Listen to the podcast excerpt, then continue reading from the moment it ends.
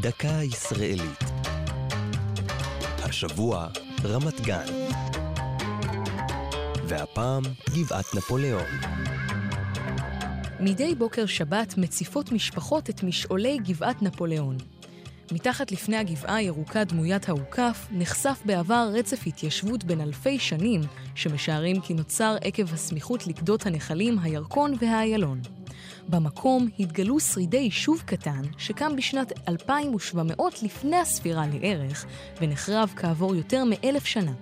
נמצאו בו גם ממצאים המעידים כי בתקופת הברונזה המאוחרת התחדש היישוב ואף הוקם בו ארמון מלכותי. חפירות ראשונות בתל החלו ב-1927, והארכיאולוגים גילו במקום בין היתר חרפושיות, דמויות מגולפות של חיפושיות זבל, שנחשבו קדושות בעיני המצרים הקדמונים.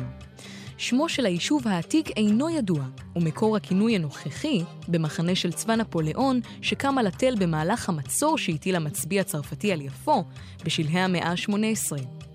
הגבעה נקראת גם תל גריסה, על שם כפר ערבי ששכן בסמוך עד פברואר 1948.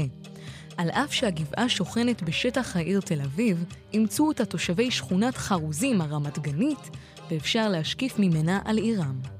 זו הייתה דקה ישראלית על רמת גן וגבעת נפוליאון. כתבה נוגה סמדר. ייעוץ הפרופסור זאב הרצוג.